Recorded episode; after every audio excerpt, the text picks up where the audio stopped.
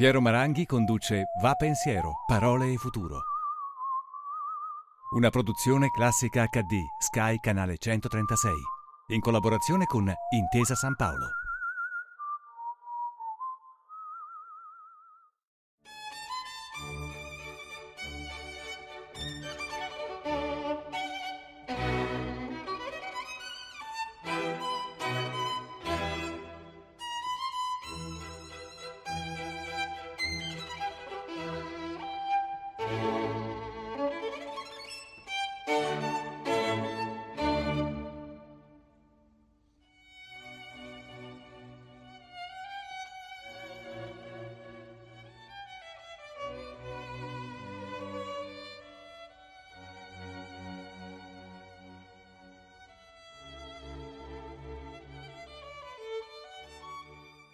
Telespettatrici, telespettatori, avete visto alcune immagini e una locandina, a mio personale giudizio tra le più belle della storia della musica. Si tratta del saggio finale del corso di direzione d'orchestra del maestro Carlo Zecchi all'Accademia Chigiana del millenovecentocinquantasei.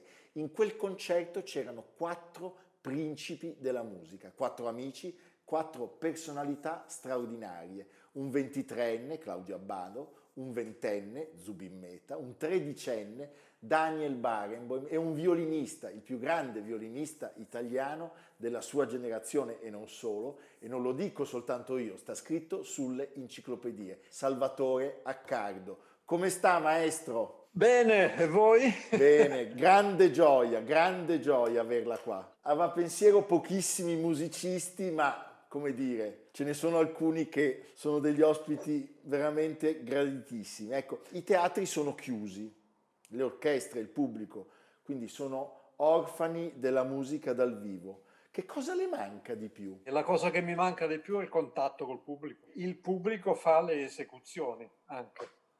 Non si farà mai una grande esecuzione a casa propria da solo. Ci vuole sempre eh, l'altra parte. L'emozione è quella che manca, l'emozione nostra che diamo al pubblico e l'emozione del pubblico che ci ridà. Anche la cosa che mi manca insegnando è il contatto con gli allievi, perché ora insegnare online è, è qualcosa che, che non ti dà tutto, il contatto con gli allievi, il suono. Certo. Degli allievi, perché per quanto noi possiamo avere un suono anche tecnologicamente magnifico, eccetera, eccetera, non è mai il suono dal vivo. Per cui anche i concerti in streaming fatti benissimo non ti daranno mai il suono che hai dal vivo, è la cultura del suono. Ecco, ma infatti mi ricollego a questa sua affermazione perché dobbiamo essere molto vigili. Molte persone, generalmente quelle che non sanno niente, ma che ahimè spesso occupano dei posti strategici anche nel campo della cultura, sempre di più dicono questa nuova forma, dobbiamo andare avanti su questa strada, che è, un, è un'ignominia, perché noi sappiamo benissimo che senza le vibrazioni non esiste emozione, ma questo lo possono dire solo quelli che non hanno mai provato un certo tipo di emozione, con la musica e con altre cose. Perché noi sappiamo benissimo che la musica è anche terapeutica, no?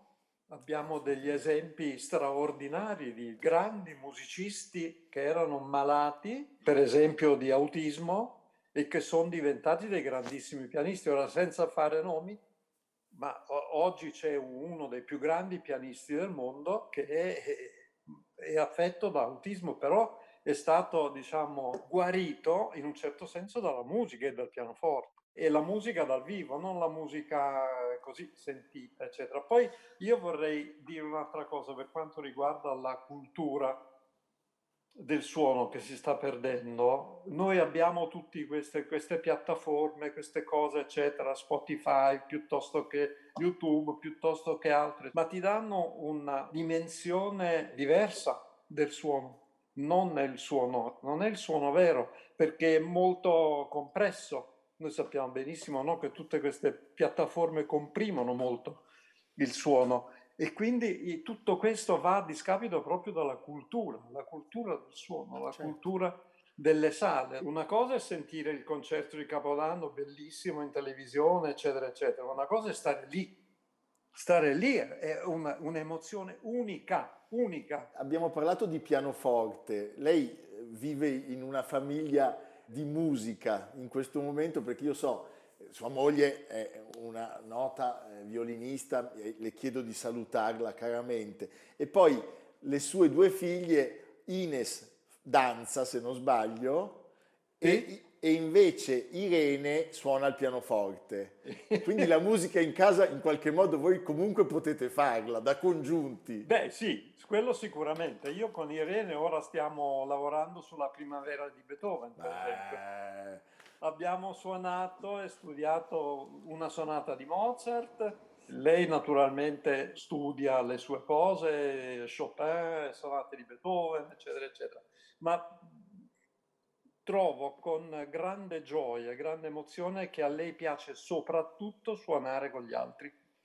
Cioè, questa è, è, questa è una cosa fondamentale per un musicista. È fondamentale perché suonare con gli altri, cioè fare musica da camera, ti aiuta a suonare ascoltando. E certo. E non ascoltare solo te stesso. Assolutamente. No? E questo è fondamentale. È fondamentale, è fondamentale per la vita. Per la vita, perché dovrebbe essere così anche nella vita. Cioè tu ti accorgi di quando finisce la tua libertà e incomincia la libertà di chi sta suonando con te. E questo sarebbe bellissimo anche nella vita, no? Non parlarsi addosso come fanno ecco, certi politici. No, io eh, ho avuto modo di incontrarla la prima volta un quarto di secolo fa. Eh, lei aveva in mano tra l'altro il cannone, eh, eravamo nella chiesa di Sant'Ambrogio. Ho sempre apprezzato molto il suo rapporto con altri musicisti, cioè questa curiosità, questa frequentazione. Quanto è importante nella sua vita l'amicizia? L'amicizia in tutti i sensi, ma l'amicizia con i, i propri colleghi è qualcosa di meraviglioso. E io dico sempre che gli insegnanti sono importanti, naturalmente, la famiglia è importante per un, per un giovane musicista, ma la cosa fondamentale sono gli incontri. Lei parlava di questa locandina. Beh. Che mi, ogni volta che la vedo mi riempie proprio di, di, di emozione, di, di amore. Il, il fatto di poter essere stati insieme, perché poi allora i, i corsi della Chigiana erano lunghissimi, duravano due mesi, quindi noi stavamo due mesi insieme a studiare, a, a scherzare, a giocare, a fare il palio in mutande. Il palio in mutande. Con... Sì, che è stata una cosa... Ce lo può raccontare? Perché a me l'aveva raccontato proprio Claudio Abbado la prima volta. Sì, ma sì, in che cosa proprio... consisteva il palio in mutande? Dunque, noi ci mettemmo, ci mettemmo il frac senza pantaloni e facemmo il giro di campo, il palio, il famoso palio, il famoso palio. In mutande. Beh, che è stata una delle... Ma lei deve pensare che in quel periodo lì noi eravamo ragazzi, quindi eravamo all'inizio della nostra, proprio de, de, del fatto di poterci incontrare, di stare insieme, eccetera. Ma la cosa meravigliosa di quel periodo era che noi stavamo insieme bene, ma stavamo insieme con Segovia, con Casals, con Cortot, che aveva il suo, aveva le masterclass lì a Siena, Carlo Zecchi. Insomma, stare la sera in Piazza del Campo a Fontegaia con Cortot, ed eravamo tutti attorno a lui che ci raccontava tutte le sue storie, perché poi tra l'altro era anche un attore meraviglioso. Ho imparato moltissimo, ma non da, da violinisti, certo anche da violinisti, ma ho imparato moltissimo da altri strumentisti. Ho imparato, ho imparato moltissimo da Michelangeli. Io ho avuto la fortuna di certo. incontrare Michelangeli a Moncalieri, dove lui aveva questo corso di pianoforte dove andavano Pollini e, e Marta Argerich, eccetera.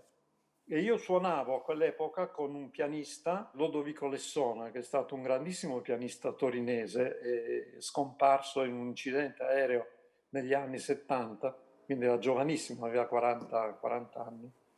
E io studiavo, provavamo con lui per una tournée in Sud America e andavamo a far sentire il nostro repertorio a Michelangeli. Quindi noi partivamo da Torino, andavamo a Moncalieri e stavamo con Michelangeli praticamente mezza giornata ogni giorno. E lui ci ha ascoltato tutte le sonate per violino e pianoforte che suonavamo in quel momento. Le sonate di Brahms, le sonate di Schumann, le sonate di Schubert, le sonate di Debussy, di Ravel. Io ricordo come lui insegnasse il pedale nella sonata di Ravel all'Essona e mi è rimasto impresso, tant'è vero che quando io insegno la sonata di Ravel dico ai pianisti che suonano con i miei allievi di mettere il pedale in un certo modo e infatti loro rimangono veramente estasiati dal fatto di poter capire un qualche cosa così. Ma le dirò di più, che Michelangeli, durante l'esecuzione nostra della sonata di, della prima sonata di Schumann, nel finale, che io suonavo come suonano tutti, cioè saltato, tipo moto perpetuo, finiamo e lui viene da me e dice guarda che non è così. Dico come non è così? E eh, no, non è così perché non ci sono i punti, quindi non devi saltare. Con la, lui capiva anche della, della tecnica violinistica. E dico, maestro, ma eh, eh, come dovrei farlo? Beh, lo devi fare alla corda, un po' separato. E dico, maestro, ma non è possibile. Perché non è possibile? Mi fa lui. Dico, perché è troppo svelto. E lui mi ha guardato con un'aria gelida e mi guarda, ha detto, lo hai detto. Era troppo svelto. Quindi ci sono dei punti musicali che vengono fuori e ti danno anche la, la, la, la, la visione tecnica del, del pezzo. La tecnica deve essere al servizio della musica e mai il contrario. Questa è una lezione di Michelangelo, una lezione di un altro eh, gigante della musica per me che è stato Celibidache. Io eh, vi sono grato perché ci fate rivedere molte volte queste prove di Celibidache, che sono sempre una lezione, una lezione, ma non solo una lezione di musica, una lezione anche di tecnica orchestrale. Quando lui spiega la, ai filarmonici di Berlino come fare il, il famoso eh, tremolo, che dice non deve essere uguale, ognuno deve fare quello che, che lento, svelto, perché sennò viene un tremolo E così che non ha senso. Glielo fa provare, tu vedi gli orchestrali è una brutta parola, ma i, i musicisti della Filarmonica di Berlino che, che fanno questo tipo di tremolo che vuole lui e, e rimangono, e rimangono certo, si scoprono delle cose. Ho in mente quando sì. lui, per spiegare a delle viole come devono fare un certo suono, cita una, la suocera. Dice, sì. Dovete fare il, il suono della suocera. Abbiamo un breve contributo. Tu fai un po' questo. Non...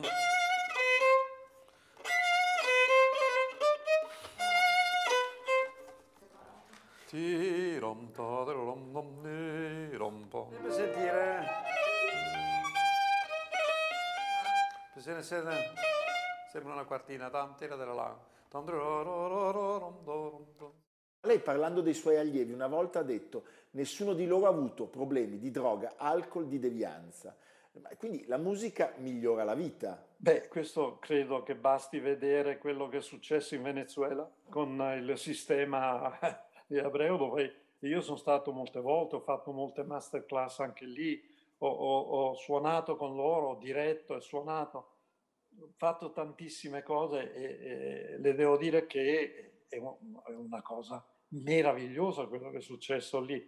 Quest'uomo ha salvato migliaia, migliaia di bambini e di adolescenti dalla, dalle brutture della vita, dalla prostituzione, dalla droga, dalla, dall'alcol, dalla delinquenza, in un paese come, come il Venezuela. E guardi che non c'è stato mai nessuno.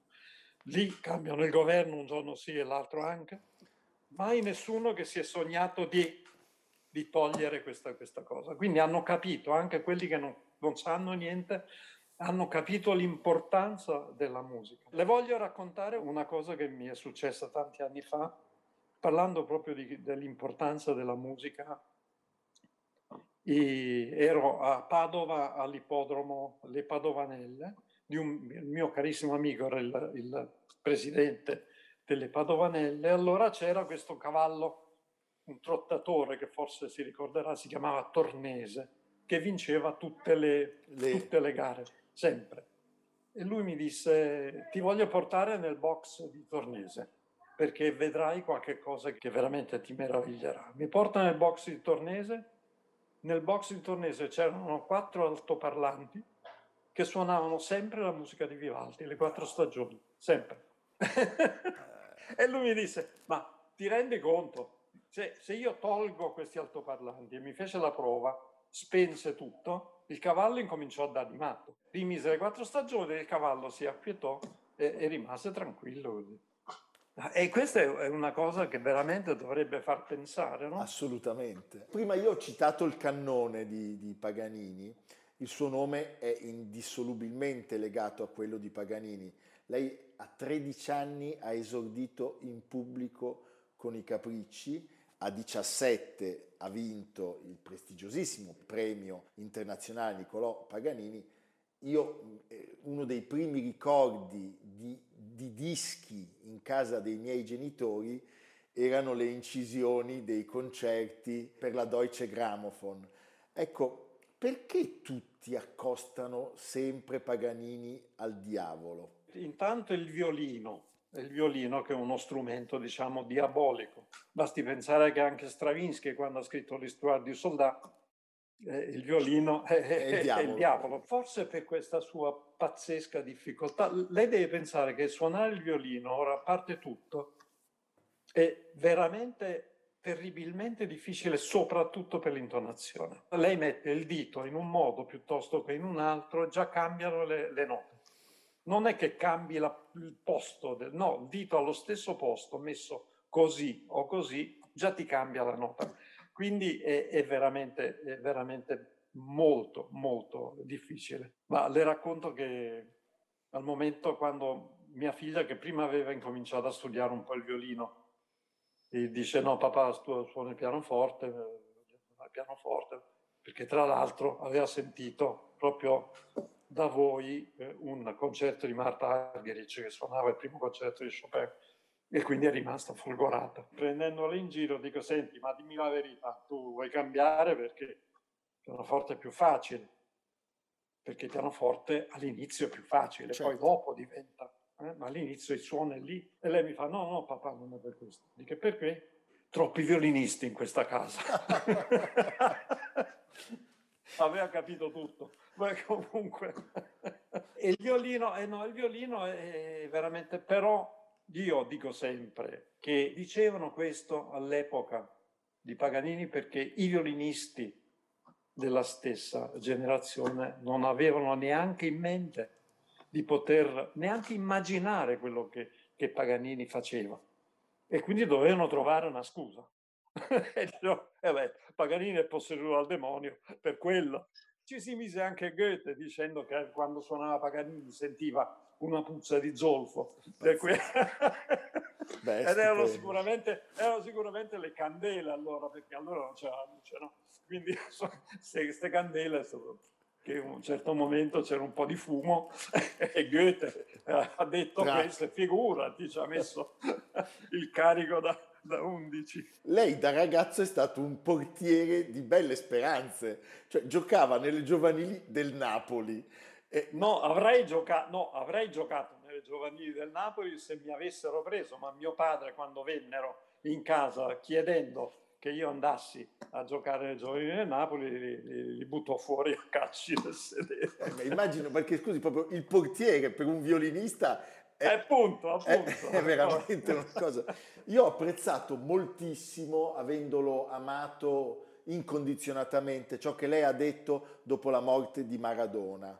Ha detto: Diego sì. È stato un Paganini, il pallone e il suo violino. Quel gol su punizione al San Paolo, tra l'altro contro la sua Juventus. Eh sì, è stato... io ero lì, l'ho visto proprio di persona, siamo rimasti tutti annichiliti, perché ha sfidato tutte le, le, le cose anche della fisica, è impossibile. Tant'è vero che, eh, lo dice sempre Pecci, che gli ha passato il pallone, gli ha detto: ma io non te lo passo perché è impossibile fare, non puoi fare, non ti, tu passamelo così. È stupendo. È pazzesco, era veramente un genio. Era, era un, un genio, genio, sì, assolutamente. Ecco, lei ha detto di Maradona, Paganini, di Del Piero, ha parlato di Bach, è vero? No, io veramente di Del Piero non ho parlato di Bach, perché Del Piero è, è, è, è anche lui è un grande virtuoso del pallone. Io ho parlato di Bach parlando di Boniperti. Ah, perché, sì, perché Boniperti, che io ho conosciuto, tra l'altro mi lega una grande amicizia con lui, sono stato a casa sua, ho conosciuto la sua famiglia, la moglie e i figli venivano ai concerti, lui no, perché la musica proprio non, non, non gli andava a gente, però un grande organizzatore. Boniperti, secondo me, se non avesse smesso così presto, avrebbe giocato fino a, anche lui fino a quaranta anni, facendo il libero, ma il libero di centrocampo. E invece Sandro Ciotti ha paragonato lei a Platini. A Platini, diceva beh. Carlo è il Platini della serie. Eh, beh, beh, non male. Non male, non ma male. Perché Ciotti aveva studiato il violino e poi aveva smesso di suonare perché aveva avuto una malattia alle mani. E quindi gli era rimasta questa grande passione per il violino. Io vorrei un attimo eh, ritornare a Paganini. Perché eh, di Paganini si parla sempre del suo virtuosismo straordinario, eccetera, ma non si parla quasi mai della sua cantabilità. Paganini ha portato sul violino e, e le opere, le opere liriche, le opere dei suoi grandi amici di, di Rossini, di Donizetti, di Bellini. Noi tutti non dobbiamo dimenticare che Rossini disse a Donizetti: meno male che Paganini è occupato col suo violino, perché se incominciasse a scrivere delle opere, insomma, ci darebbe del filo alla torcere. E, e questo ce lo dimentichiamo quando poi affrontiamo la musica di Paganini, ma molti di noi, molti di noi. E, e allora cambiamo le cose, pensiamo solo alla parte tecnica, eccetera. Ma Paganini ha una cantabilità che è, è meravigliosa, meravigliosa. E poi tutti i suoi concerti sono delle piccole opere. Perché se lei pensa che eh, i concerti di Paganini cominciano con un tutti, che sono delle vere e proprie ouverture.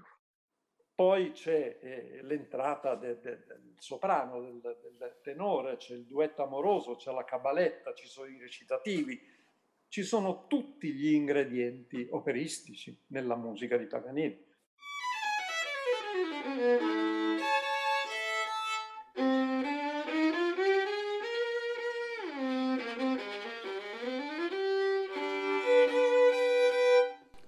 Dire che ora è all'altezza giusta. Bene, bene. Tu avevi trovato qualche altra cosa? Qualche scollatura? Qualche no, cosa? No, ho fatto un semplice pulizia, controllo mm. generale, però lo strumento... Ci ha fatto italiano. Lo, ecco.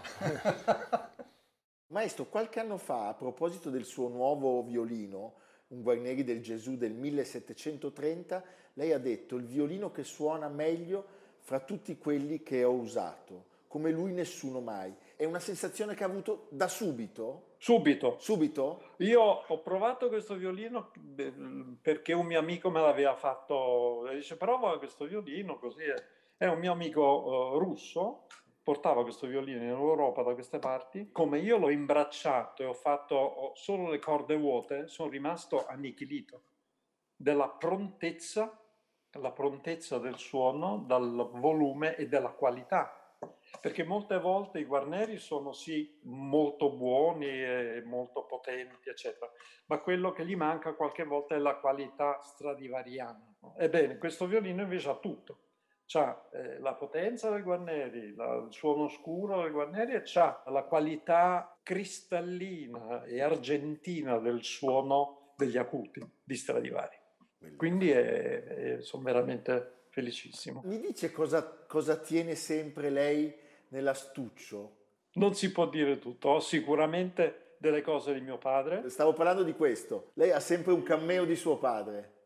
Ho sempre due camei di mio padre, mio padre è stato un incisore di camei veramente meraviglioso, straordinario. Alcune opere di suo padre sono al Metropolitan. Sì, la, la, lui aveva fatto i ritratti, perché lui si era inventato su cameo i ritratti, cioè lui eh, riproduceva su Cameo delle fotografie che gli portavano i clienti, eccetera. E lui ha fatto ritratti di, di, di Pio dodicesimo, anche di Mussolini. Il re, mi ricordo che, non mi ricordo perché me l'ha raccontato lui, lui regalò a Umberto e a Maria José, quando si sposarono, il, il loro ritratto. E loro gli regalarono una crociera di tutti gli artisti italiani in Sud America, e che andavano, e c'erano i pittori che portavano le loro opere. Mio padre portò i suoi cammei su quella nave che si chiamava Italia, la nave Italia. C'erano tre musicisti, c'era uh, Alfredo Casella, c'era Arrigo Serato e Arturo Bonucci, ed era il trio Italia.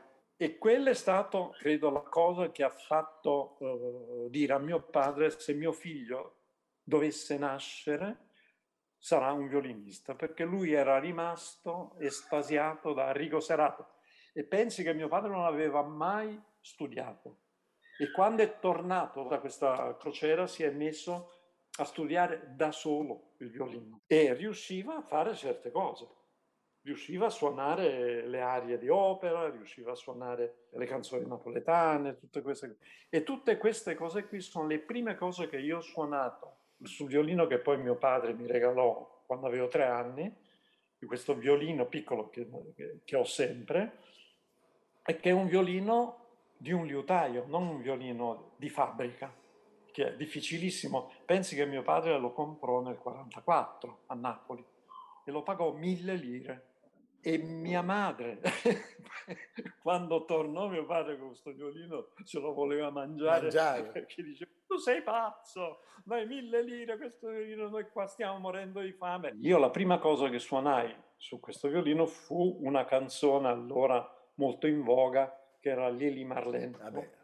Poi tutte le canzoni napoletane, poi tutte le arie di opera che suonava mio padre, ma io le suonai subito, così. Subito. Per cui mio padre gli prese un colpo, mia madre un altro poco sveniva. E poi la cosa, la cosa fortunata è stata quella di avere subito, cioè io a, a quattro anni ho incominciato a studiare con Luigi D'Ambrosio, che è stata la, la fortuna della mia vita, perché avere un insegnante così bravo, e soprattutto odiava i bambini prodigio. Ed è per quello che io ogni volta che mi dicono o mi dicevano, cioè, è stato un bambino, no, io non sono stato un bambino prodigio, perché io ho studiato, io ho fatto i dieci anni di violino come fanno tutti. A proposito di rapporti eccezionali, mi racconta delle partite a scopone scientifico tra lei, Claudio Abbado, Luigi Nono e Maurizio Pollini? Cioè, la prima domanda sì. È: le coppie com'erano? Maurizio e io. E naturalmente Maurizio fumava. Maurizio fumava e beveva caffè. Fantastico. Però è un giocatore di scopone straordinario, perché lo scopone ha bisogno di grande memoria. In questo devo dire sia Maurizio che io, ma anche Claudio, devo dire che di memoria non, non lo so. Però Luigi aveva una memoria un po' meno. Però la, la cosa più bella fu una partita di scopone con Luciano Berio, Maurizio, io e un mio amico di Bergamo, che allora aveva una casa vicino alla mia in Sardegna, e il nome è tutto un programma, si chiamava Paganini. Ed era una, una persona straordinaria, mite, eccetera. Bene, e naturalmente Maurizio e io giocavamo insieme, e questo Paganini giocava con Luciano Berio. Noi abbiamo vinto, Maurizio e io, tutte le partite. Ne abbiamo vinte dodici, credo. Poi alle due del mattino, a un certo momento, eh, Maurizio e io abbiamo detto: vabbè, Luciano, ora basta. E Luciano se n'è venuto con questo, dice: no, facciamo una cosa, facciamo una mano, una mano. Chi vince questa mano ha vinto tutto. Dico: Luciano, ma sei matto? Come chi ha vinto questa mano ha vinto tutto? Abbiamo vinto dodici partite, e tu una mano vuoi vinto. Ma Luciano era così. Abbiamo un contributo.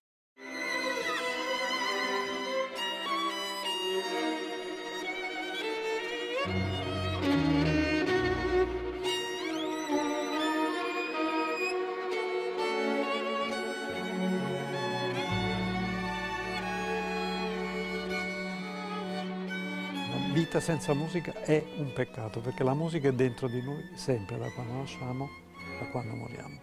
Ecco, abbiamo appena visto un suo concerto alla Fabbrica dei Ciliegi della Pirelli, l'edificio di Renzo Piano. Ma com'è suonare in fabbrica? Che effetto le ha fatto? Questa fabbrica è stata ideata da Renzo Piano, che è un altro dei miei grandi, dei miei grandi amici.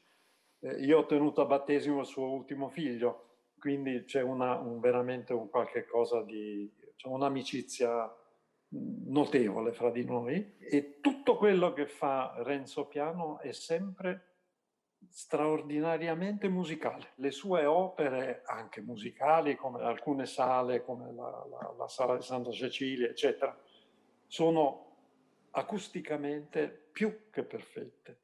È l'amplificatore del nostro suono che viene fuori dal suo legno, che poi in fondo è sempre ciliegio.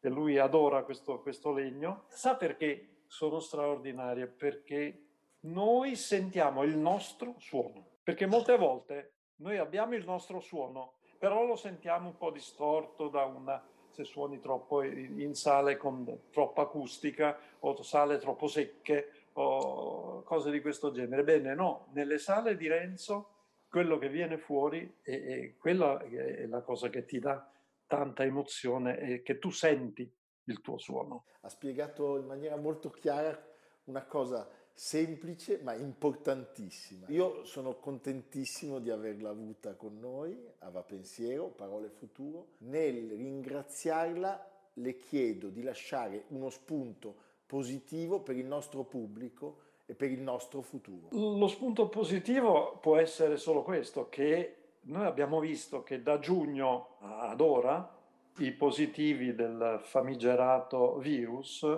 nelle sale da concerto o nei teatri credo che sia stato un solo contagiato, e quindi questo anche dovrebbe far pensare perché, perché si fanno le cose bene, e in una sala dove c'è la distanza, uh, dove veramente si fanno le cose come si deve, non c'è questo pericolo. Se noi riprendessimo a fare dei concerti in delle sale, purtroppo con meno gente, va bene, ma magari si fanno due volte.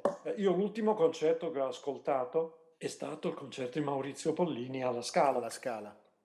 E, e sì, eravamo pochi, però l'emozione di ascoltare un concerto così. Sono felicissimo di aver potuto anche suonare Con, con Maurizio molte volte, e di aver conosciuto e, e altri grandi musicisti della mia generazione, appunto come Barenboim, come Marta Argerich, con la quale ho suonato anche molte volte, e Claudio Abbado e Riccardo Muti. È stato un bagno di una meravigliosa umiltà nel confronto della musica, perché tutti noi, tutti noi mettiamo sempre la musica davanti e, e, e non dobbiamo...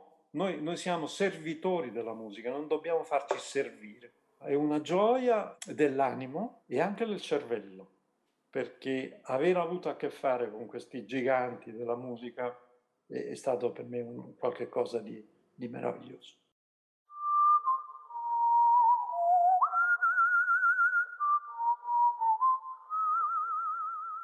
Piero Maranghi conduce Va Pensiero, Parole e Futuro, a cura di Samantha Chiodini e Jacopo Ghilardotti. Realizzato da Patrick Gallenti, Simone Manganello, Valentino Puppini. Una produzione Classica acca di Sky Canale centotrentasei, in collaborazione con Intesa San Paolo.